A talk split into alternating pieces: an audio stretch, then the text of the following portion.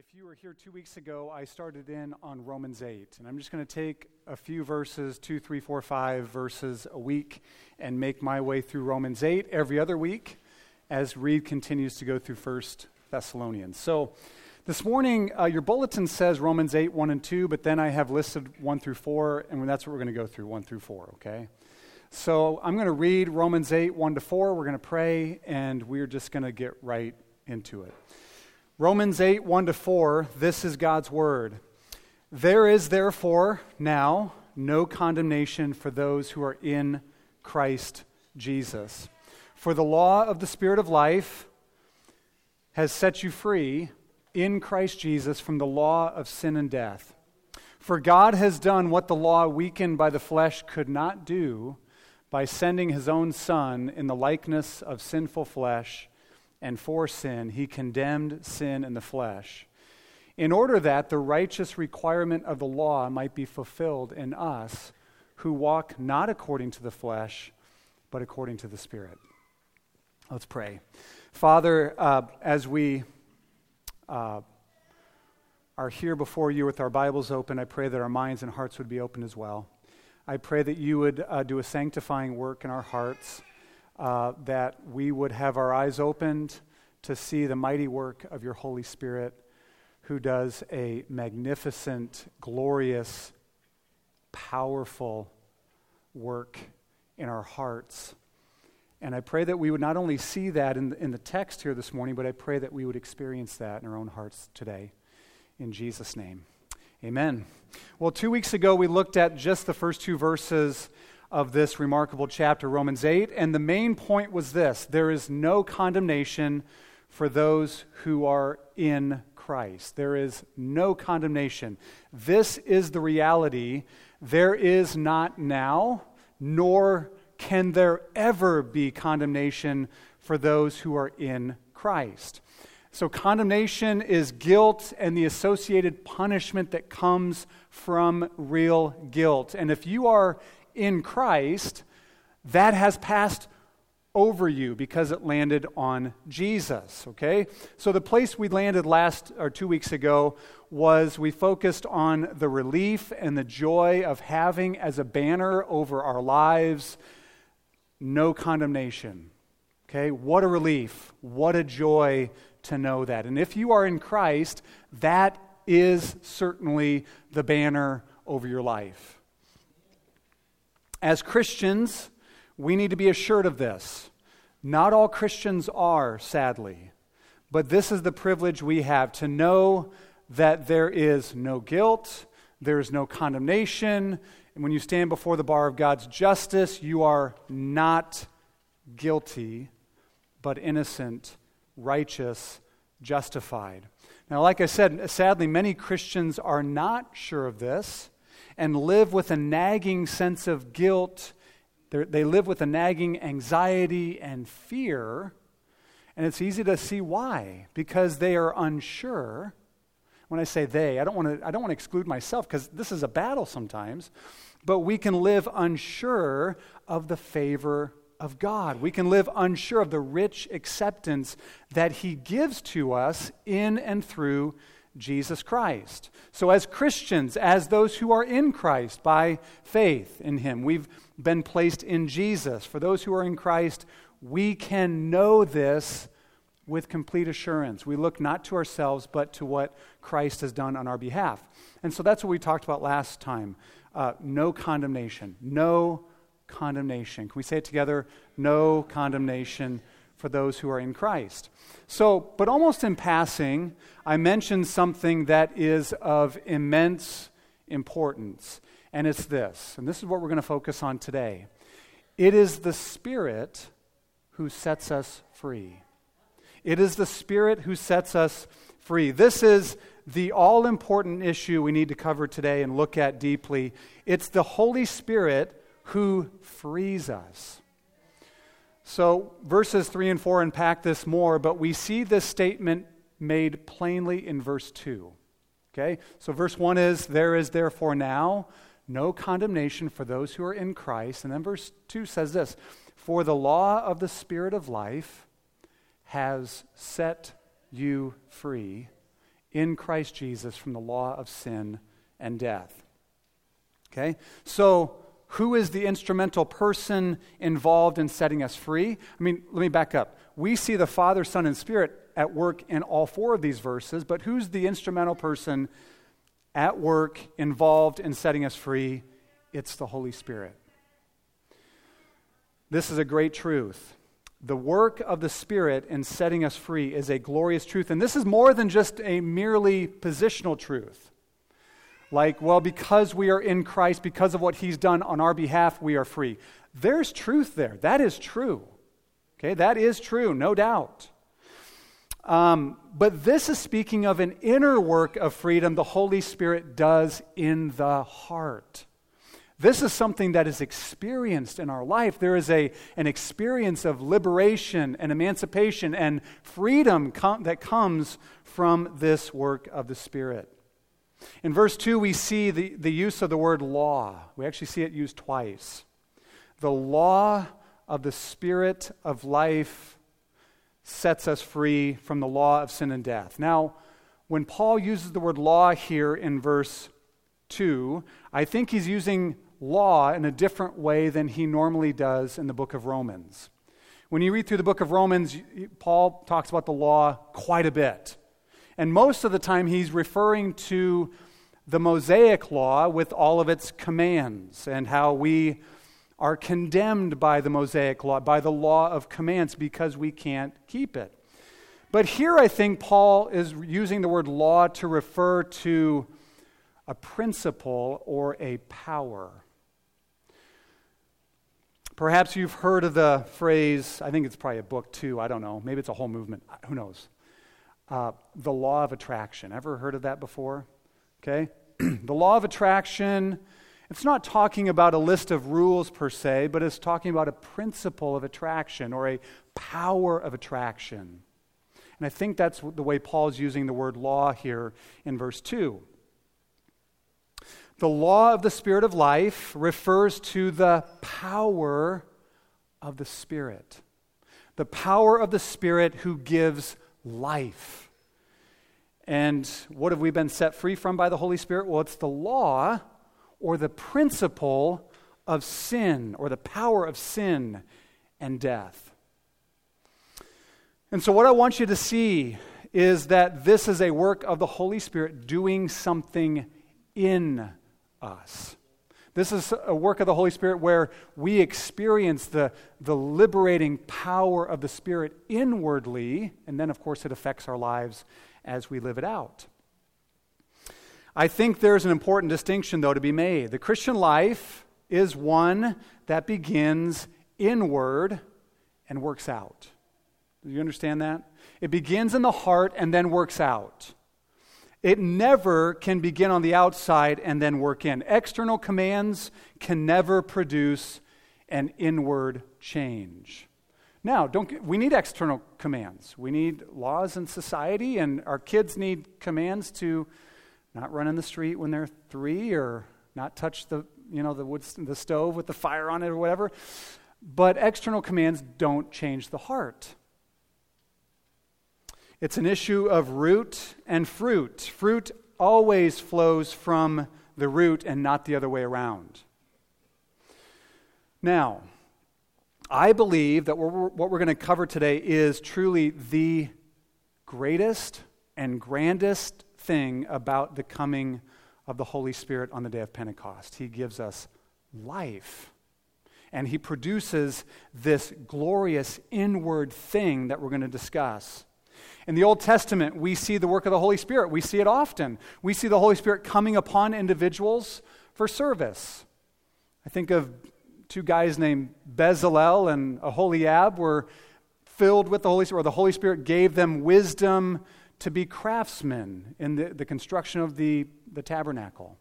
The Holy Spirit was given to men like uh, Gideon and Samson and uh, Saul, I was going to say Solomon, but Saul were given the Holy Spirit. And, and so we see the Holy Spirit at work in people and among people. But one thing we never see in the Old Testament, I don't think, is the Holy Spirit coming and taking up residence in a person, dwelling within them. I think that's something that's new in the New Testament. It's part of the new covenant.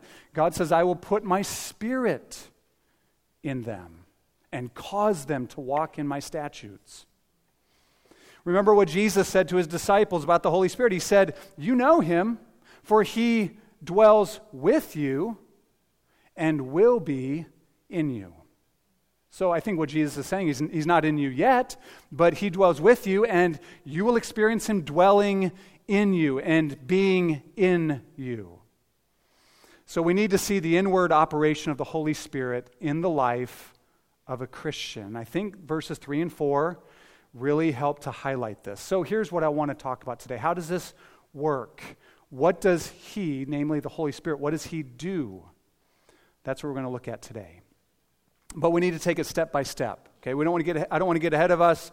We need to take it step by step and see how this truth, the powerful inward work of the Spirit, is built upon another foundation. And so to do that, let's look at verse 3. Verse 3 at the beginning says this For God has done what the law, weakened by the flesh, could not do. Now, there I think he's talking about the law of commands do this, don't do that. Okay? For God has done what the law, weakened by the flesh, could not do. So let me ask you, what could the law not do? Well, there's lots of things the law can do. The law can give commands. The law can show us our sin. The law can condemn us. The law can also show us positively what pleases God. The law can show us the nature and character of God. The law can show us the path of obedience to God, all of that. But what can the law not do?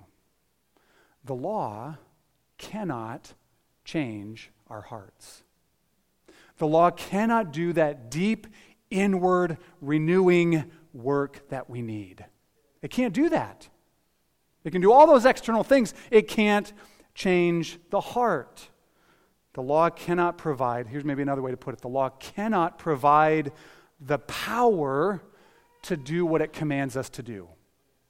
That's important. The law cannot provide us the power to do what it commands us to do. So God did something. Because the law is weakened by the flesh. God did something, and this is truly good news. This is gospel truth you can take to the bank. Now, I've quoted this many times, I think, from up here. You can nod with me if, if you've heard me say this before, or like five times from up here. But there's this little poem by John Bunyan that I repeat to myself. I've taught my kids this, and anyone else who is willing to hear, I want you to, I want you to learn this. This is really pertinent for this morning. it goes like this Run, John, run, the law commands, but it gives us neither feet nor hands.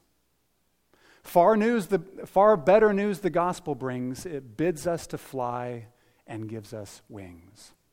So it shows us the weakness of the law, right? The law gives us commands do this, don't do that. Run, walk, do this, but it doesn't give us the feet or hands to do it. But the gospel comes along and it says, fly, and it gives us wings. God gives us wings to do it. So, the law cannot change the heart, so God stepped in to do something. So, what did God do? Two steps. Okay, this is going to take the rest of our time this morning. Two steps. Really, one step, and then the second one is just the result of the first one. Okay, one, one, one step, and then I guess the outcome of that first step. Okay? Let's look at verse 3 in its entirety. For God has done what the law, weakened by the flesh, could not do by sending his own Son in the likeness of sinful flesh, and for, for sin, he condemned sin in the flesh. So God did something. Because the law was incapable of producing a changed heart, God did something. He sent his own son, Paul says, in the likeness of sinful flesh. Now, this is key. Okay, Christ came in the likeness of sinful flesh. God the Father sent him in the likeness of sinful flesh. He didn't actually come in sinful flesh, but he came in the likeness of sinful flesh, which I think just points to the incarnation that he was truly a man, but he didn't have a sin nature like us. and he never sinned. And this is key because if Jesus had a sinful nature, he most certainly would have sinned because sin comes from a sinful nature, and he wouldn't be the Lamb of God who takes away the sin of the world. But our hope is that he, in fact, was the sinless, spotless Lamb of God. So the Father sent Christ in the likeness of sinful flesh, and then it says this, and for sin. When you think about why Jesus came into the world as a man, one way to, to answer the question why is he came for sin. Jesus came not to be kind of this original hippie going around telling everybody, peace, man, everyone's, we're good, you're good, I'm good. Being, not just to be this nice guy, he came into the world for sin. He came into the world to deal with sin. The Father sent Christ into the world for sin in order to condemn sin in the flesh. Now, this brings us back to two weeks ago. We see the word condemn in verse 3. We see it back in verse 1 no condemnation. The basis of no condemnation for us is that our sin was condemned in the flesh of Jesus Christ on the cross. Your sin, my sin, the sins of all who are in Christ, the sins of all who will ever trust in Jesus. They were laid on Christ and they were condemned in him on the cross.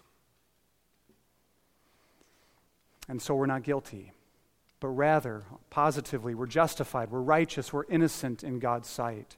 And the basis, again, is what Christ has done on our behalf. Now, at the risk of belaboring the point, I just want to press this again. Are you assured of this? Do you know this as something that is true for you because you are in Christ? Let me ask it another way. Are you relying on Jesus Christ alone for your standing with God? Or are you relying entirely or even a little bit on your emotions, on your thoughts, on your understanding of truth, on your performance of religious activities and spiritual duties. The only way to consistent assurance before God is to rely on Jesus Christ entirely. That's why, you know, the Protestant reformers, when they had these, they called them the five solas they, they, sola means, it's a uh, Latin, thank you. I'm like, had a brain lapse there. It's a Latin word that means alone. Faith alone in Christ alone. Are you relying on Jesus alone? That's the sure way to having assurance before God. So that's step one in this inward change. God sent Christ into the world and did something for us. Now, I said that step two is really the outcome of step one. So, God sent Christ into the world in the likeness of sinful flesh and for sin, and he condemned sin in the flesh. So, now we get to the outcome of that. What's the outcome? And we move from what God has done for us to what God now does in us. What is the outcome of this? Well, verse 4 says this. Verse 4 begins with the words, in order that, which I think signals to us that what comes next is the result of what came before. Okay, so here's what verse 4 says In order that the righteous requirement of the law might be fulfilled in us who walk not according to the flesh, but according to the Spirit. Now, remember, the main point this morning is that it is the power of the Holy Spirit who sets us free from the power of sin and death. And so the first step was God sent Christ into the world to deal with our sin, to deal with our condemnation by condemning our sin in the flesh of Jesus Christ. And now we see the result of that. What is the result? Here's what it is. You here's what I want to argue that it is. And I want to try to show you from this text and other places. I want to argue that the result of God condemning our sin in the flesh of Jesus Christ is that the power of the Spirit sets us free from sin and f- sets us free to love. We're set free from sin, and we're set free to love one another. We're set free from sin. We're set free to love God supremely, of course, and to love our neighbor as ourselves. Here's the connection, I think, between verses 3 and 4. It says that the outcome of our condemnation being taken away is spirit empowered love for each other. Set free from sin and set free to love. Or let me put it another way. When condemnation is removed, the Spirit sets us free from the power of sin and death and sets us free for love of our neighbor and of love of one another. And I think this is the mighty inward work of the Holy Spirit. And if you want to talk about a miracle, you want to talk about a miracle, it is to take someone who is in the death grip of sin and death and to set that person free in their hearts to love other people. That's a miracle. That is a miracle. There's nothing greater than this, I don't think. And I want, let me show you why I think this is what Paul is saying that the Spirit sets us free from sin. We already we see that, but sets us free for or to love. Notice the statement the righteous requirement of the law that it might be fulfilled. So, in order that the righteous requirement of the law might be fulfilled. Now, you, what, what is the righteous requirement of the law? Well, um, someone might say, well, it's to do everything the law requires. Right? That's the righteous requirement of the law, is to do everything the law requires. And I would say, yes, exactly, but what is that?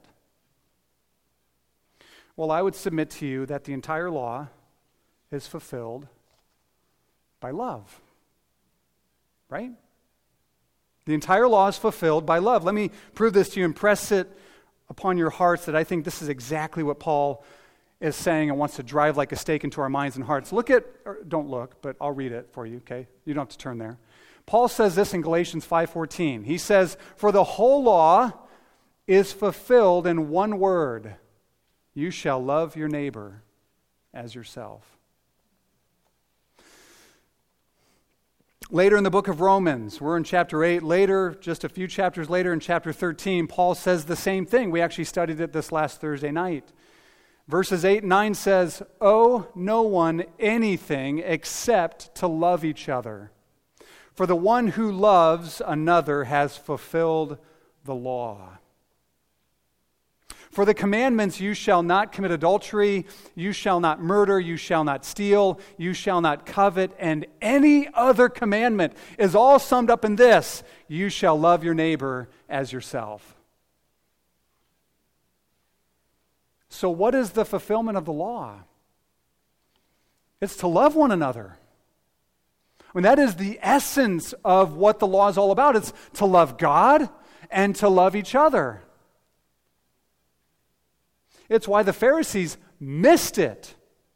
They were experts in the law, and yet they had no clue what the law was really all about. You remember the story the lawyer came to Jesus, and he had some good answers. He said, Well, love the Lord your God with our heart, mind, soul, and strength, and love your neighbor as yourself. And Jesus said, Good answer.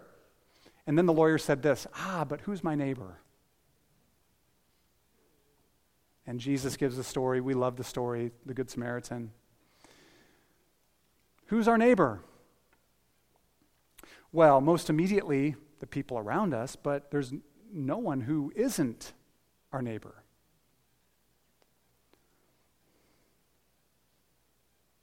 Well, maybe this is just Paul who says this. I guess I just gave it away. Jesus did too, right? Well, James, the Apostle James agrees with this. In James chapter 2, verse 8, James uses this great, this great phrase he says, if you really fulfill the royal law, according to Scripture, you shall love your neighbor as yourself, you are doing well. The fulfillment of the royal law. And finally, for good measure, let's, let's just listen to, to exactly what Jesus himself said. Now, no doubt, James, well, I shouldn't say no doubt. James, it's likely, it's at least possible that James heard Jesus utter these words. So he would have gotten it from the, right, right from the horse's mouth, right from the, the mouth of Christ. And all the other apostles who would have affirmed this would have, would have gotten this from the Lord himself. Matthew 22 says, But when the Pharisees heard that he had silenced the Sadducees, they gathered together, and one of them, a lawyer, asked him a question to test him. He Said, Teacher, is the, which is the great commandment in the law? And he said to him, You shall love the Lord your God with all your heart, and with all your soul, and with all your mind.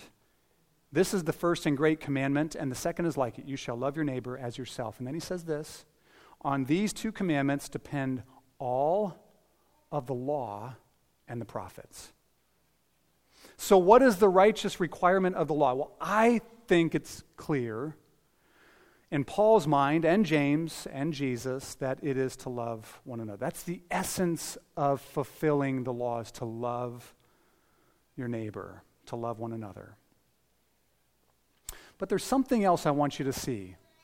Because I could, I, I, I could see how one might think, well, this is just talking about Jesus fulfilling the law for us. But I want you to notice these two little words in order that the righteous requirement of the law might be fulfilled in us. Not for us, but in us. It's true that in a sense Jesus obeyed the entirety of the law perfectly for us and his perfect obedience is counted as ours, and so we're righteous because we believe in Jesus Christ. We're no longer viewed before God in terms of our sin, but in terms of Christ's righteousness. That's glorious and a wonderful truth. That's justification. But I believe this is talking about something else. This says the law, which is summed up in love, which is summed up in love, is fulfilled in us. This is an inside job. And is fulfilled in us by the powerful inward work of the Holy Spirit who produces the fruit of love. And so, putting together verses 3 and 4, we see that the outcome or result of Jesus Christ bearing our penalty and our sins and our guilt and taking away our condemnation is that we now bear the fruit of love in the power of the Holy Spirit. I say we bear it, and we ought to. We ought to bear the fruit of love. And it will be the result of every true born again believer. It will be the, it will be the result increasingly that we bear the fruit of love in the power of the Spirit. The Spirit sets us free from the power of sin and death and sets us free to love one another and thus fulfill the law of Christ.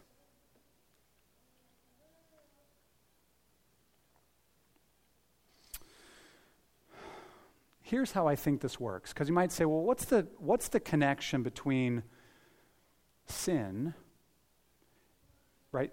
Being, being in the grip of sin, enslaved to sin, and then being set free to love. What's that connection? Here's, how I think, here's what I think happens in the life of someone who has the Holy Spirit dwelling within them. One way to think about sin, the power of sin, the principle of sin, that I found helpful comes from Martin Luther. Martin Luther, the old reformer, he said, he described original sin or this power and principle of sin. I think this is really helpful. He describes it as someone turned in on themselves, kind of an incurved uh, posture, just turned in on themselves. J.I. Packer says something almost just like that. He describes the sin as this power, this principle, as um, this, this anti God, ego-centric energy. Someone turned in on themselves. It's self absorption, it's self interest, it's self centeredness, it's, well, it's narcissism. And in one sense, it's not hard to see this. I don't just mean everywhere else. if we have some self reflection, we can probably look back in our lives And not, that, not saying that we're, we never battle with selfishness, we do. But it's also not hard to see this if you raise kids. Is it? Um, every parent has seen this inclination in their children. Now, since my oldest daughter, Sabrina's not here, and I got some really funny stories how this plays out, how this has played out in her life. And she, I've shared these before. She would be okay with me sharing this, but. Our, da- our dear daughter Sabrina, who is a wonderful lady who loves the Lord now, was, uh, we saw this up close and personal with her. When she was a young girl learning her ABCs, have I shared this before? She was learning her ABCs like every three year old or so, or I don't know how old she was. And you'd get to that letter, it's probably confusing for every child W. And she learned, we thought we were saying double you, Sabrina, and so she learned double me, right? Not only that, when I remember when she was a young girl, three perhaps. She was our only child, so two or three. And Sabrina, or Alyssa and I were driving, and she was in the back seat one time. We were listening to this song, and uh, I don't, I'm not sure the name of it. I think it's Where the Spirit of the Lord is, There's Freedom. I think it's an old vineyard song, maybe. And uh, we were driving, and, and Sabrina's in the back seat, and it would get to the part where, where the Spirit of the Lord is, and everyone shouts, There is freedom. And we heard Sabrina shout, There is Brina right? There's just this tendency to kind of, everything is self referential. It's all, right? It's just about us. Now, we laugh, and with a three or four year old, it's funny and it's cute, but we see what happens in the life of someone who has never had this curbed. It's disastrous. It ruins their lives and the lives of many other people. Can I say something? It is what Pride Month is all about. It's what it's all about. It's people curved in on themselves, indulging in what they want to do. But the deep work of the Holy Spirit is He comes into our hearts and wrenches us free from sin, from this incurved posture. He sets us free from that and frees us to love. Have you ever noticed, um, maybe just upon a moment of like you're just you're just kind of in the moment and you realize have you ever noticed how you are the most free to um, most free from sin and most free to think about others when you are not thinking about yourself at all I've heard some describe this as the gift of self forgetfulness. May God give us that. Where we just, right? I mean, I think this is part of the work of the Spirit in our lives. When everything is not self referential, what people think about me, how does this affect me, me, me, me, me, me, me. The fruit of the Spirit is love. Now, listen, I want to experience, and I want you to experience the power of the Spirit coming upon us and powerfully working among us and in the midst of us, and spiritual gifts flourishing and abounding and being used for the edification of the body. I want all of that. But we must always remember that the way of love, Paul says, is the more excellent way. Or does he say most excellent? Most excellent way. You know these verses. Love is patient, love is kind. Love does not envy or boast. It is not arrogant or rude. It does not insist on its own way. It is not irritable or resentful. It does not rejoice in wrongdoing, but rejoices with the truth. Love bears all things, believes all things, hopes all things, endures all things. Love never ends. The last verse of 1 Corinthians 13 says So now faith, hope, and love abide, these three, but the greatest of these is love. Love is the most excellent way. This is why it is the supreme work of the Holy Spirit in the life of a believer, producing this kind of other centered, other people centered love. But there's one more phrase I want um, to point out here that I think is helpful. so we don't misunderstand how this works on the ground where we actually live. Okay?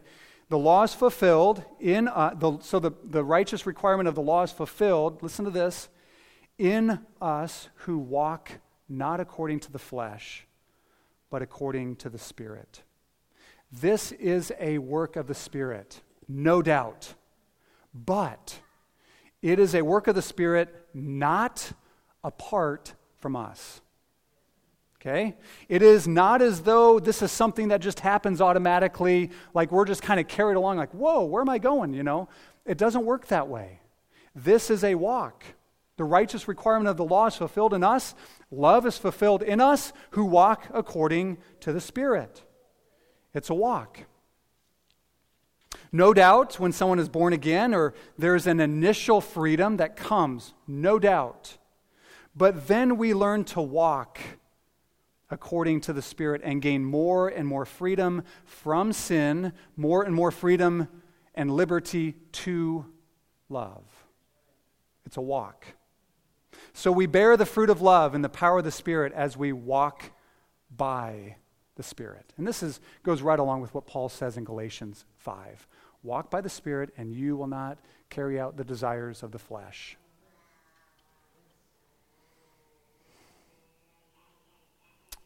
Man, I love that. He likes what I'm saying. Man, Zeke is with me here this morning. That's great. It doesn't bother me. Um, so, what does it mean to walk according to the Spirit? This would be a good place for us to land this morning. What does it mean to walk according to the Spirit? If it doesn't happen automatically, what does it mean to walk according to the Spirit? J.I. Packer has this great phrase. He says, talks about keeping in step with the Spirit. I think that's really helpful. How do we walk by the Spirit? Well, the obvious place to start is here. You can only walk according to the Spirit if you have Him, if He's in you, if He dwells within you, if you are the place He dwells, if you're a temple of the Holy Spirit.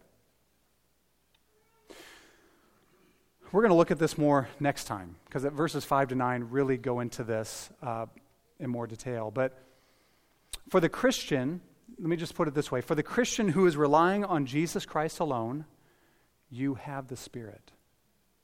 You have Him. You might experience Him more at times. There might be this, this swimming knowledge and understanding. He's in me. He's helping me. And other times it might seem like you're walking alone, but if you are relying on Jesus Christ alone, you have the Spirit. We all drink from the same Spirit, we're told. And so to walk in the Spirit is to live moment by moment in the power of the Spirit. What does this look like? Now, I'm going to give you a couple of things that I think are helpful in how to do this, things that I've found helpful. But it needs to be said that you can't nail down precisely how you walk in the Spirit. It's not mechanical in that way. Well, if you do this, th- if you do these three things, I'm going to give you three things, but if you do these three things, ta da, you're walking by the Spirit. It doesn't work that way. He's a person, and He's God. And how do you walk in the strength of somebody else? There's some mystery here, but I think there are some things that are helpful. So I want to give you just a few general exhortations. Here's the first To walk by the Spirit, or to walk according to the Spirit, we need to be intentional. There needs to be some intentionality, okay? Um, recognizing our need. That's such a good place to start. Recognizing our need for the Holy Spirit. Recognizing the Spirit's presence with us, whether, he, whether we feel it or not that He's there, just recognizing, turning, turning our attention to the Holy Spirit who's with us, and recognizing His willingness to help us.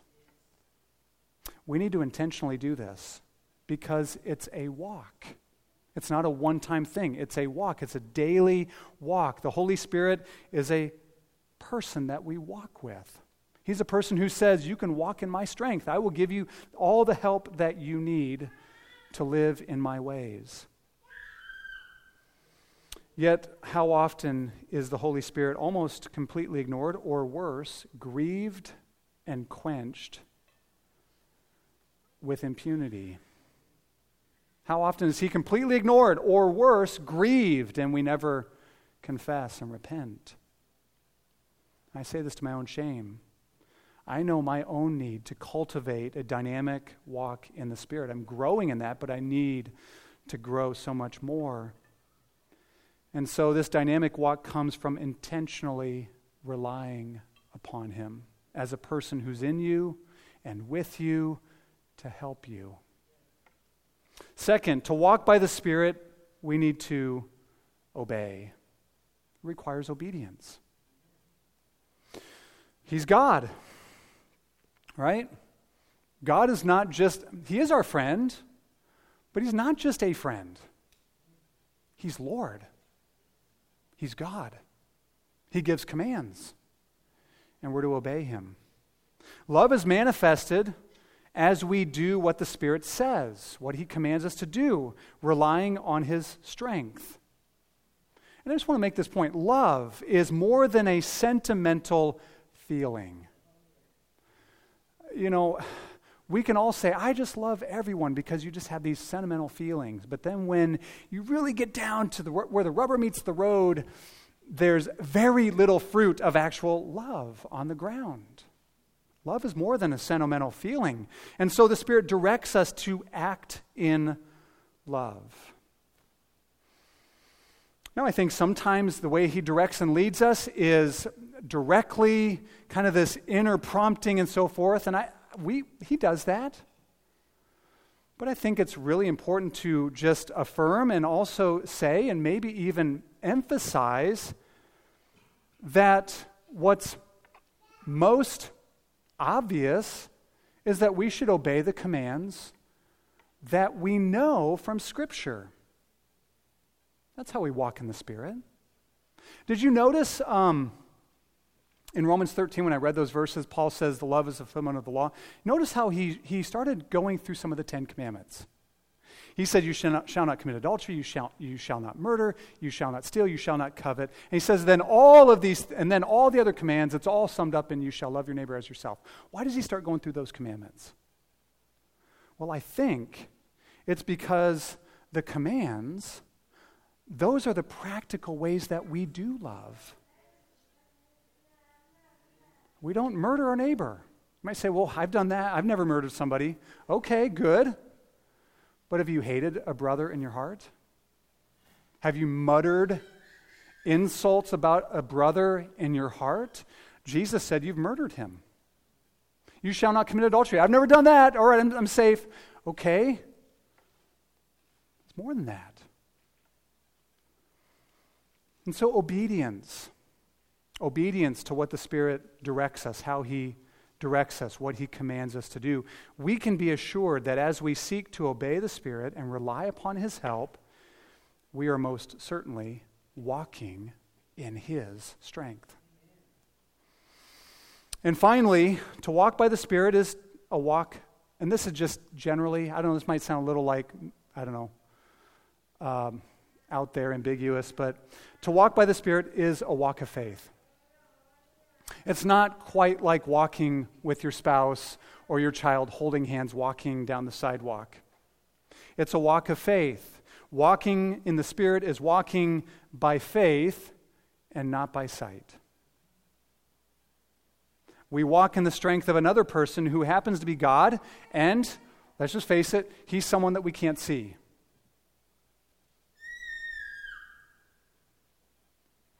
But Jesus said in John 16, 7, it is to our advantage that he go away so that we could have the helper come and be with us and in us. Now, if it's to our advantage that the Holy Spirit be in us, then that Jesus be with us, walking with us, that is profound.